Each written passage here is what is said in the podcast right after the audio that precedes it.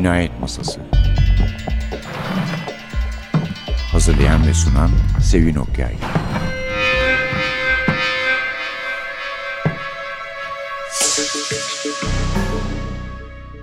Merhaba. NTV Radyo'nun Cinayet Masası programına hoş geldiniz. Bugün efendim bir konuğumuz var. Çok hatırlı bir konuk. Çünkü çok uzun zamandır stüdyolarımıza girmemişti. Gelmemişti. Bir 10 yıl belki de olmuştur. Efendim Osman Aysu bugün konuğumuz. Heyecanlandım sesim titredi. Çünkü biz Osman Bey'le röportajlar yapmıştık, programlar yapmıştık daha önce. Hoş geldiniz. Teşekkür ederim. Sizin tekrar kitap yazdığınızı görmek çok sevindirici. Burada iki tane kitabınızda bir hikayeniz, Sağ bir olun. tane de romanınız var. Bir de ayrıca bir güzel aşk romanı var. Program bu cinayet olduğu için onu bulaştırmadım. Herhalde şeyi kastediyorsunuz. Yusuf ile Yazdığım Elif. son tarihi Yusuf'la Evet. Elif. Aslına bakarsanız o pek adın da müsemma değil. Çünkü bir aşk romanı değil. Filakika bütün roman boyunca iki gencin aşk hikayesini de yaşıyorsunuz. Ama aslında o Osmanlı'nın ıslahat dönemi dediğimiz üç padişahının yani 3. Selim, 2. Mahmut ve Abdülmecid'in Abdülmecit en son Ab- Abdülmecit. Evet, evet. Abdülmecid'in devrini planlayan ve o devri anlatan sosyal içerikli bir tarih romanı. Ben aslında bir tarihçi değilim. Bu nedenle de tarihi roman yazarken zorlanıyorum. Eskiden üniversitelere giderdim, kütüphanelerde dolaşırdım. Artık sıhhat ve sağlığım buna pek müsait değil. Ama imkan bulursam yine de tarih romanı yazmaya devam edeceğim. Çünkü bu tarih romanlarında ister istemez yaşanan bir takım cinayetler de oluyor. Eski okurlarım da yani beni bir polisiye roman olarak tanıyanlar da umarım yazdığım tarihi romanlarda aynı o zevki bulurlar. Bulurlar bence çünkü sizin üslubunuz var. Yani hani ben kitabı okusam bu kimin deseler bir 10 sayfa okusam Osman Bey'in diyebilirim yani. Yusuf E- ile Elif için söylüyorum. Polisiyelerde daha çabuk anlarım. Efendim bu doğru bir, bir yazarın bence en büyük karakteristiklerinden biri olmalı. Bu benim ifade tarzım bunu değiştiremem. Ve böyle yazmaya alışmışım. Hatta diyebilirim ki eski avukatlık yaptığım dönemlerde bile dava dilekçelerim veya cevap layihelerim hep aynı tarzda olurdu. Şunu da belirtmek isterim. Biliyorsunuz Osmanlılarda aristokrasi yoktur.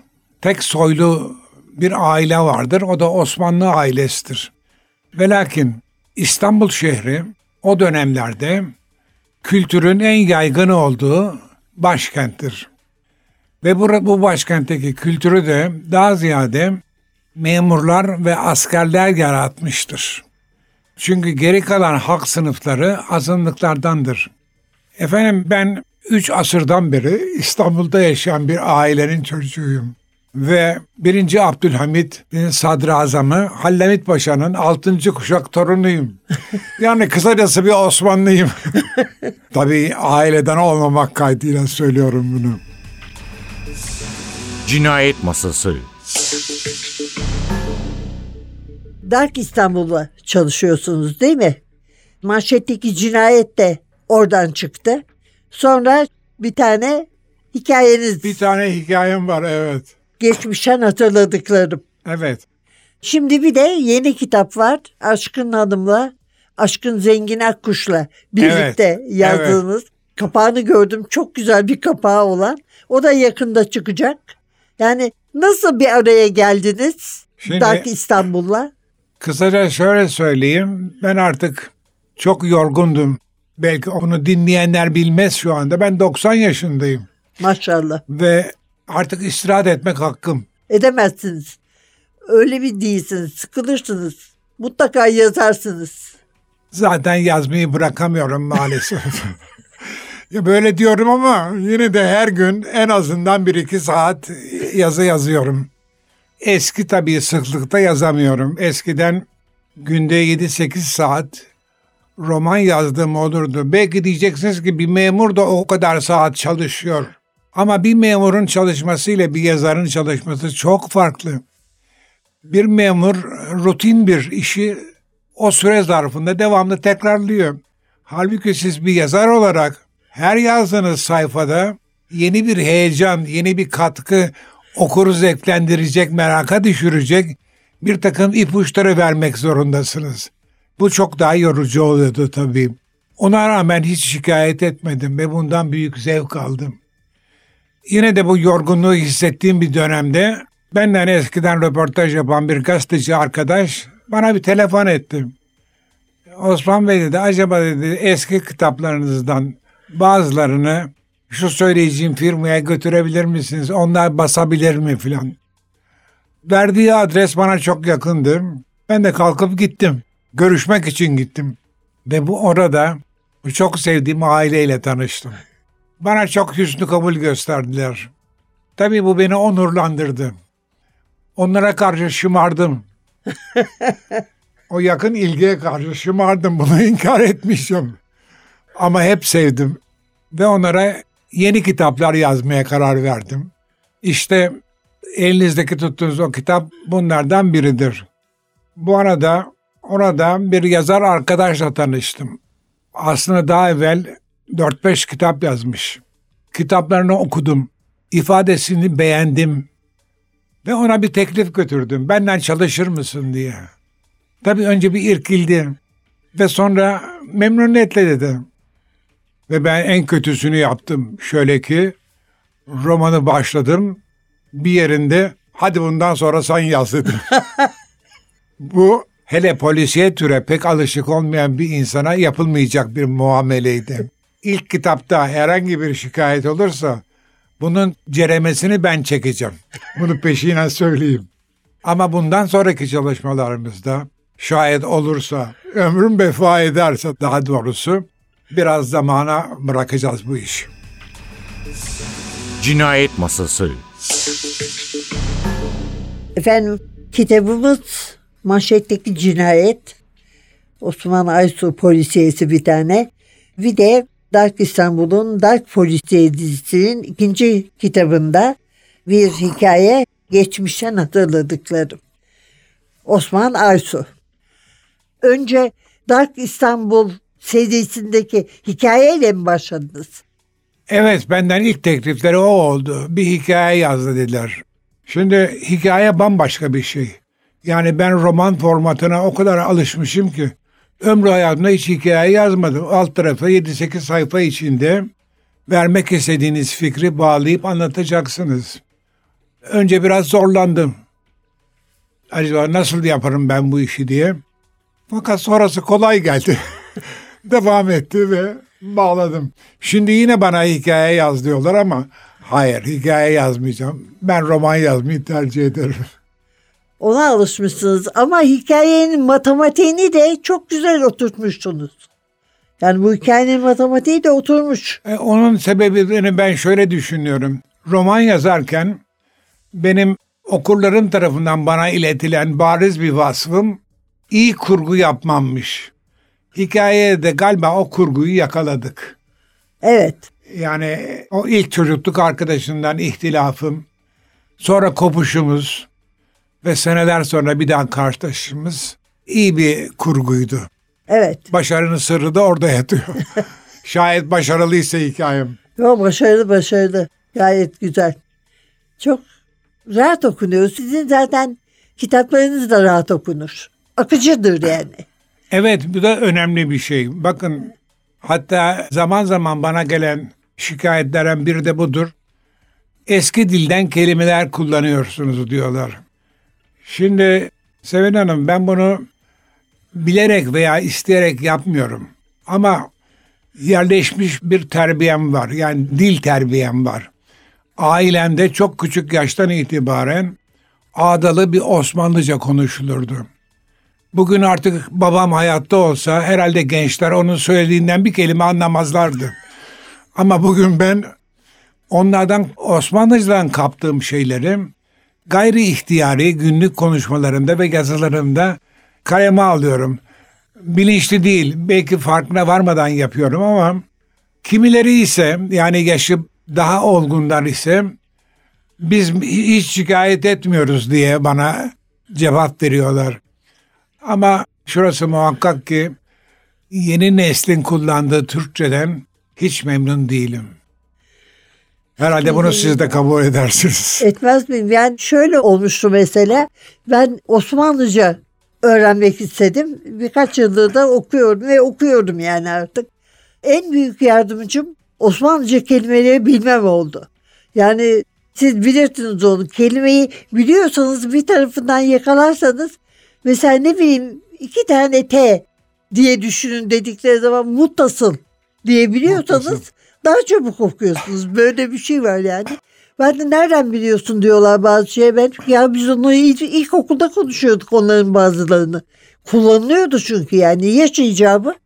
Öyle bir kolaylığımız var. Efendim benim şöyle bir dezavantajım da var. Ben Cumhuriyet çocuğuyum. Cumhuriyet çocuğu olduğum için üstelik eski dili yani Osmanlıca denen dili dilimizden atmak için en fazla faaliyetin gösterildiği bir dönemdi. Evet. Mektepte hep yeni yeni kelimelerle karşılaşıyordum. Fakat eve döndüğümde ailem benim alıştığım dili konuşuyor. Çok zormuş. Ve bu zor bir dönemdi. Şüphesiz ki hala o dönemden kalma bazı artı mı eksi mi bunu artık kestiremiyorum ama o alışkanlıkları taşıyorum. Cinayet Masası Efendim Osman Aysu hatırlı ve çok eskiden gelme bir konuğumuz. Yani ilk defa gelmiyor ama epey zaman sonra geliyor. Manşetteki cinayet yeni romanı onun. Dark İstanbul'dan çıkan. Anlatır mısınız bize? Bir defa şey söyleyeyim peşinen. Her zaman olduğu gibi polisiye kurgunun içine ayrı bir şeyi, bir aşk hikayesini gayet güzel meczetmişsiniz diyelim. Yani birbirlerine Ve bu böyle. tabire teşekkür ederim. Pek duymaya alıştığım bir kelime değil. Benim bütün romanlarımda mutlaka bir aşk hikayesi Evet. vardır. Çünkü bu okurun zaman zaman gergin bir atmosferde okumaktan sıkıldığı anlarda yumuşatıcı, rahatlatıcı, zihni hafifletici bir kurgudur. Bunda da var. Yeni mezun olmuş bir genç kız, gazetecilik enstitüsünden mezun olmuş bir genç kız, birden büyük bir gazetede iş bulma şansını kazanıyor ama stajyer olarak alıyorlar ve onu yakışıklı bir adamın yanına veriyorlar. Yakışıklı Batu. Kızın ilgisini çekiyor çünkü o adama zaten gazete içinde de hep yakışıklı diye hitap ediyorlar. Evet. Fakat az sonra yakışıklı diye gördüğü kişinin aslında işine çok merbut, bağlı ve işini seven bir insan olduğunu anlıyor. Ve daha aralarında yavaş yavaş bir aşk ilişkisi kuruluyor. Ama daha başka şeyler de öğreniyor. Çünkü oğlanın ilgi duyduğu delikanlının aslında gazetenin sahibinin oğlu olduğunu Oğlu, öğreniyor. Tam o esnada bir cinayet işleniyor. Şehrin çok ünlü bir iş adamı öldürülüyor. Hikaye bunun üzerine kurgulu. Aslında roman boyunca o kişinin öldürülen katilin kim olduğu sözde aranıyor. Ama bu arada bu yayın evine verdiğim ilk kitaptı. Bir de şikayetimi dile getireyim. Ben yazdığım bütün kitaplarımda asla ama asla herhangi bir editörün kitabımdan bir bölüm çıkarmasını veya bu bölüm üzerine benden gelip de hele benim rızam olmadan bir bölüm çıkarmasını asla kabul edemem. Ve bütün çalıştığım yayın evlerine de bunu ön şart olarak sunmuştum. Olabilir editörün de fikrine hürmet ederim. Gelip benden mütalaa ederse ve benim aklım keserse pekala derim. Yani o kadar menfi bir adam değilim ama bence cinayeti aydınlatacak çok önemli bir noktayı romanı editörüm makaslamış. Bir bölümdü bu ve çok kızdım. Ve asla bir daha o zata benim kitaplarımı göndermeyin dedim. İşin garip tarafı bizim patron patron diyorum yayın evinin sahibine sevdiğim bir delikanlı. Hiç merak etmeyin dedi. İkinci baskıda biz o kısmı ilave edeceğiz dedi. İkinci baskı yapıldı ama o kısım hala yok. Bu da şikayetim. Cinayet Masası Evet efendim. Osman Arsu ile birlikteyiz. Çok mutluyuz bundan. Şimdi polisiye sevip okuyup da Osman Bey'i tanımayan yoktur yani. Mutlaka bundan eminim. Ama acaba eskiyi hatırlıyorlar mı? Ya da yaşları el veriyor mu buna? Osman Bey nasıl başladınız? Bize onu anlatsanıza. Yani nasıl adım attınız? Yani hukuk eğitiminden sonra ama siz hep hukuk kitabı yazmak istemişsiniz galiba değil mi başlangıçta? Efendim şöyle ifade edeyim. Aslında roman yazmak gibi bir düşüncem hiç olmamıştı. 1990 yılında Refikamın sağlığının gittikçe kötüye gitmesi yüzünden iş hayatından çekilip eve kapanmaya karar verdim. Fakat çok hareketli bir hayatım vardı. Evin sakin havası bana bir takım oyalanma çareleri arattı. Ve sonuçta okumayı biraz daha hızlandırdım.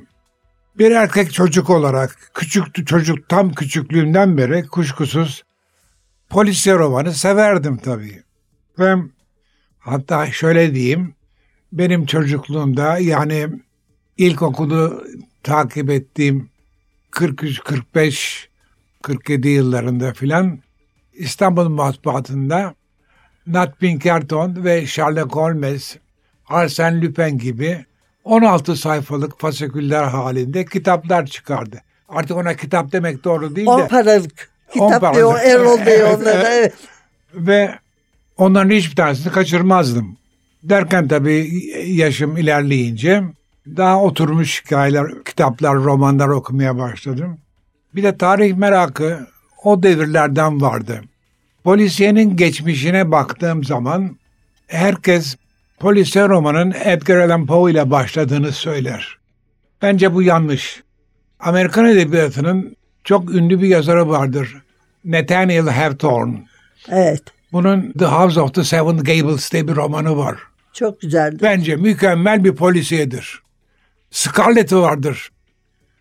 O da bir mezhep Evet, ihtilafı öyledir. üzerine. O da bir polisiye. Gerilim kitabıdır yani polisiyedir. evet. Ve bunlar Poe'dan evvel yazılmıştır. Ama mesela Wilkie Collins de öyle. Wilkie Collins, Ay Işığı değil mi? Evet Ay Işığı. Harika bir romandır. Evet. Şimdi o tarihlerde dikkatimi çeken bir şey oldu. Artık biraz daha kitaplarla, ilimlerle meşgul olmaya başlamışım. Yaşım ilerliyor. 1929 ile 30 arasında başlayan Amerika'daki büyük ekonomik krizin suç unsurunu sosyal olarak değiştirdiğini gördüm. Yani artık orada toplumda yapılan suçların daha farklı bir kanala yayıldığını anladım. Kara borsa, içki kaçakçılığı, kadın ticareti bunların en başında geliyor. Ve bir de ırkçılık meselesi var. Tabii. Ku Klux Klan gibi Tabii, korkunç bir tabii. cemiyet. İşte o zaman o tarihlerdeki Amerikan edebiyatında 2-3 yazarı fark ettim. Bunlardan bir tanesi şüphesiz Raymond Chandler. Raymond Chandler. Öbürü ise Dashiell Hammett. Dashiell Hammett. Evet. Doğru. Bu iki insan suça bambaşka bir zaviyeden bakıyorlar. Sırça Anahtar ve Malta Şahine. Evet. O kitapları okuduktan sonra görüşlerim değişmeye başladı. Tabii yine de hiç roman yazmak gibi bir şey aklıma gelmedi. Ama artık polisiye romanlara daha farklı bir açıdan bakmaya başladım. Sonra seneler geçti. Ben okuma hızımı kaybetmedim. Belki isterseniz de size birkaç tane şu anda hala sevdiğim ve takip ettiğim yazarları vereyim. Tabii onlara da rica edelim. Ira Levin, Hammond Ines, bunlar bir kısmı eski. Mario Puzo, Michael Connelly, Çok iyidir. Ken Follett, çok Evet. sevdiğim bir yazardır. Evet. John Grisham tabii. Ve casus romanlarının bana göre en ekstralarını yazan Jack Higgins, John Le Carre, Len Dayton ve zamanımızda da Glenn Mead'i. Evet. Şimdi bunlara kusura bakmayın bir yere yazarak karşınıza geldim. Çünkü artık hafızam bazı isimleri toplamaya müsait değil. Çabuk unutuyorum, hatırlayamıyorum ya o an hatırlayamıyorum. E bu da tabii zamanla ilgili bir sohbet olduğuna göre Evet. anında cevap vermek için bunu yaptım. Oldum Ve- olası Fransız edebiyatını ve Fransız polisiyesini sevmedim. Mesela Sarı Oda'nın Esrarı diye herkes de yer etmiş polisiyenin temel taşlarından birini kabul ederler. Ben okudum, zevk almadım. Sonra Arsène Lupin, bayılır millet. Onu da sevmedim. Ama İngiliz polisiyelerini sevdim. Şimdi son zamanlarda da İskandinav edebiyatı çıktı. Belki o edebiyatı seven okurlar şimdi bana bozulabilirler ama şunu söyleyeyim. Onları da pek sevmiyorum. Hem de komik bir nedenle sevmiyorum. Çünkü İsveç, Norveç ve Danimarkalı isimler bana çok yabancı geliyor. Aklımda tutamıyorum. Hay Allah. Aslında Tamam. kitaplar hiç de fena değil. Kurgular güzel. Evet. Ama ben artık bundan sonra herhalde onları pek takip etmeyeceğim. Tahmin ediyorum gevezeliğime tahammül edebildiniz. Ama estağfurullah ne demek efendim. Çok Çünkü- memnun olduk. Gerçekten şeref Çünkü- verdiniz. Aynı zamanda ben burada bir ihtiyacımı giderdim. Çünkü artık duyamadığım için toplumda yalnız yaşıyorum. Yani insanlar benimle sohbet etmek istemiyorlar. Çok doğal onları anlıyorum. Ama bu beni asosyalliğe itti. Ve konuşma fırsatı bulduğum bir zamanlarda da çenem fazla açılıyor. Estağfurullah. Biz çok çok teşekkür ederiz programımıza Ben teşekkür katıldığınız için. Osman Bey. Osman Aysu misafirimizdi bugün. Önümüzdeki hafta başka bir yazar, başka bir kitapla birlikte olmak umuduyla prodüksiyonda Atilla, mikrofonda Sevin hep böyle akıcı yazılmış kitaplar okumanızı, hep heyecandan titreyerek okumanızı dilerler. Hoşçakalın.